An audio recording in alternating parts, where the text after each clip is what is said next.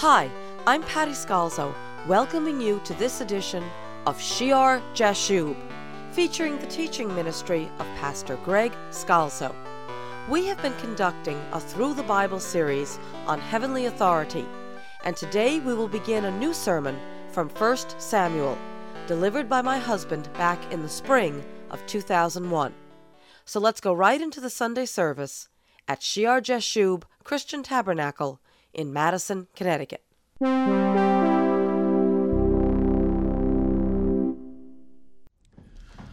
Okay, we'll pick up our study in 1 Samuel chapter 7, where we left off last week. I put again the map on the overhead there to help us with some of these towns in Israel. Okay, chapter 7, verse 1, we read last time.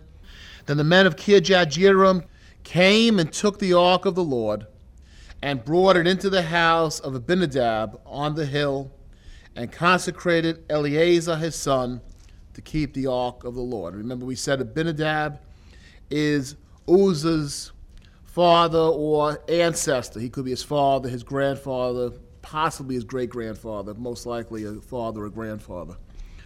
Um, and he was the one that touched the ark later on in the time of David and died. So the ark is put away there in the house of Abinadab. So it was, verse 2 that the ark remained in Kirjath Jearim a long time. It was there 20 years, and all the house of Israel lamented after the Lord. And then Samuel spoke to all the house of Israel, saying, Now, before we go on to hear what Samuel tells the people, let's take in what it says here in verse 2. The ark remains a long time in Kirjath Jearim. And we know it's a very long time there. It's not until it's fetched by David in 1 Chronicles chapter 13, verse 6 to 7, from the house of Abinadab that it's taken out. It comes out, it seems, at one point. Saul brings it out for one of the battles with the Philistines, but it's there a very long time. And the time is longer than 20 years, much more than 20 years, many more years than that. Saul's reign alone is 40 years, and that comes well after this time. So it's more than 40 years. It's probably in that house of Abinadab in Kirjath Jearim for 80 years, the total length of time. So, what does it mean here when it says it was 20 years and all the house of Israel lamented after the Lord? The proper reading is that the 20 years speaks of the amount of time that passed before Israel finally became broken and aware of its lack the lack of having the ark in a center of worship, what's happened with the fall of Shiloh, what it means for Israel. It was their 20 years, that is, when all the house of Israel lamented after the Lord. The Septuagint says it a little clearer than what we have here. So that 20 year period of time is not speaking about the whole time that it's in Abinadab's house. That's much longer. It's speaking about the time once this return. Remember, it's been seven months with the Philistines, causes all the trauma in the cities of the Philistines, comes back into Beth Shemesh, and they put it on that stone of Abel. And then there's the plague that hits Beth Shemesh because they look inside. Then they call for the guys at Kirjath Jearim to come take it. So from that point until Israel wakes up, a proper reading here, it's about 20 years, 20 year period of time, and all the house of Israel lamented after the Lord. Now they're lamenting. Now they're mourning. Now they're crying out. Shiloh is dark. There is no place to go and celebrate the Passover. The Day of Atonement could not be kept properly with the high priest ministering at the tabernacle with the ark there. Israel's religious center, which united the tribes, has crumbled. And it took 20 years to sink in. And all the man made religious substitutes during that time did not satisfy. And we'll see in a moment that they continued throughout that time to revert to paganism. But it didn't satisfy. And they finally realized what they had lost when Shiloh fell. And all the house of Israel lamented after the Lord. Christians, why does it so often take for us to lose something before we value it? How many Americans truly appreciate and value the freedom we have to publicly worship God through his Son, the Lord Jesus, as he's prescribed openly in the churches throughout this land? Many would not appreciate that freedom until it was too late and the freedom was taken away. Must we be like those countries where copies of the Bible are outlawed and the believers hunger for even a single page of Holy Scripture? They have a page from the Bible, they treat it as gold, and they pass it around for each to read. Is that what it takes to value what God has provided in His holy word? We have so many Bibles in the United States. Does America appreciate what she has? Must Shiloh become dark and uninhabited? Must the feasts of God become silent and the ark be closed away in a house in Kirjath Jearim? For our nation to wake up, for our nation to lament after the Lord and turn from its idolatry? Or must we suffer also the shame and defeat and oppression and horror at the hands of the enemy? as Israel suffered at the hands of the Philistines. They were embarrassed, they were defeated, they were demoralized at Ebenezer. And now the 20 year period of time has gone by, and they realize what they lost at Shiloh. And all their paganism doesn't quite seem to be of much value. Israel finally laments after 20 years. 20 years is a long time. It was 20 years ago yesterday, March 31st, back in 1981, the day after President Reagan was shot, that God did a miracle in my life. And the skeptical agnostic that I was went 20 years ago yesterday and purchased a New Testament Bible. And it was 20 years ago today that I sat devouring it and reading it. And the Lord blessed my life and I realized and accepted the Lord Jesus as my Savior. And I cried out to the Lord, even as Israel, as we read here, is lamenting and crying out to the Lord.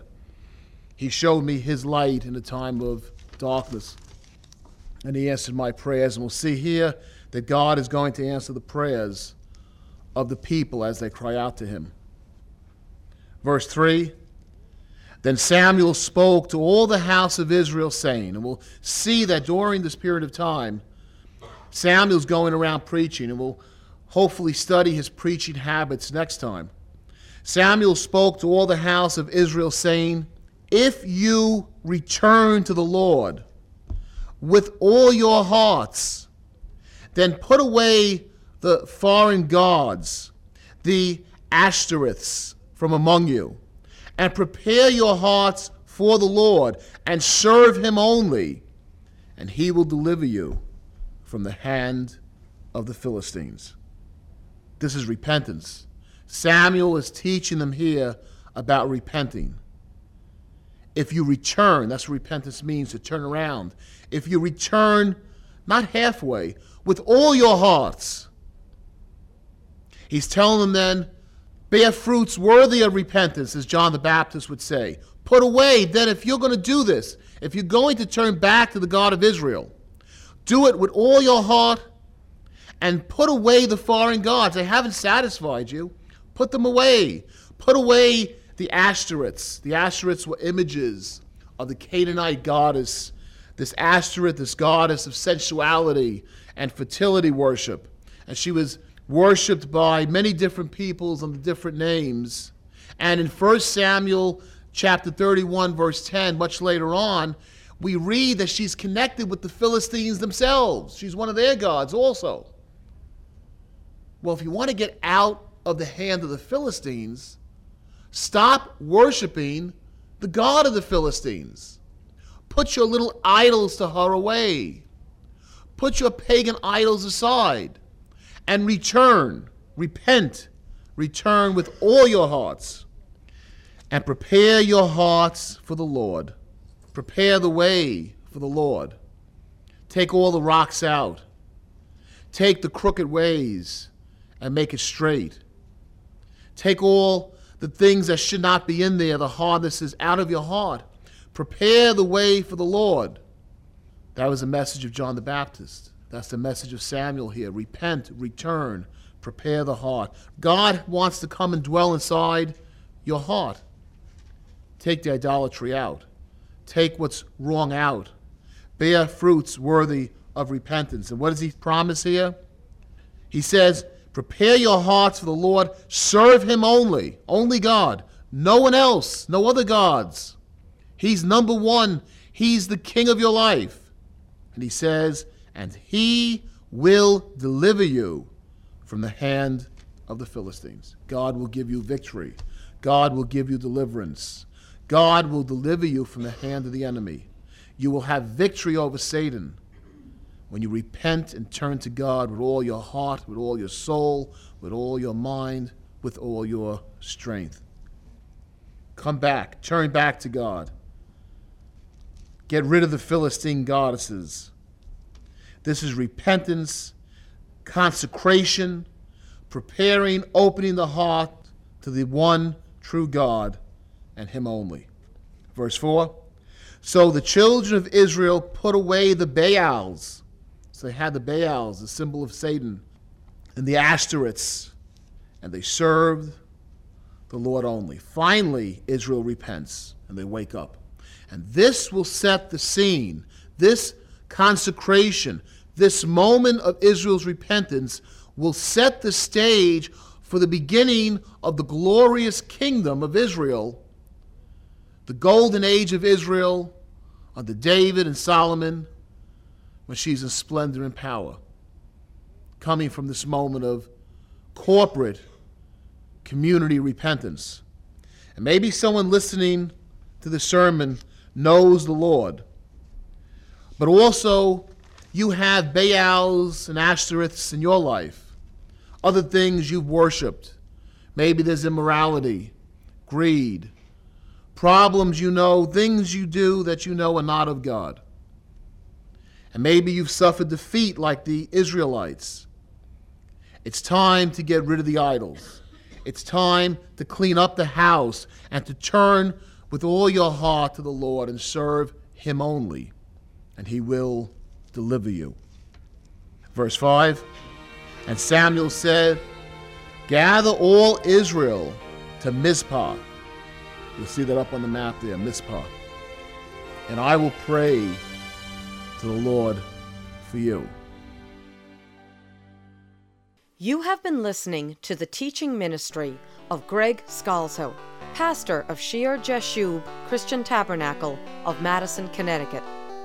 Our address is Shear Jashub Christian Tabernacle, Post Office Box 518, Branford, Connecticut 06405. Sunday service is held at the Madison Memorial Town Hall on Meeting House Lane in Madison. May the Lord keep you safe in His blessed hands, as with all your heart, soul, mind, and strength you serve Him.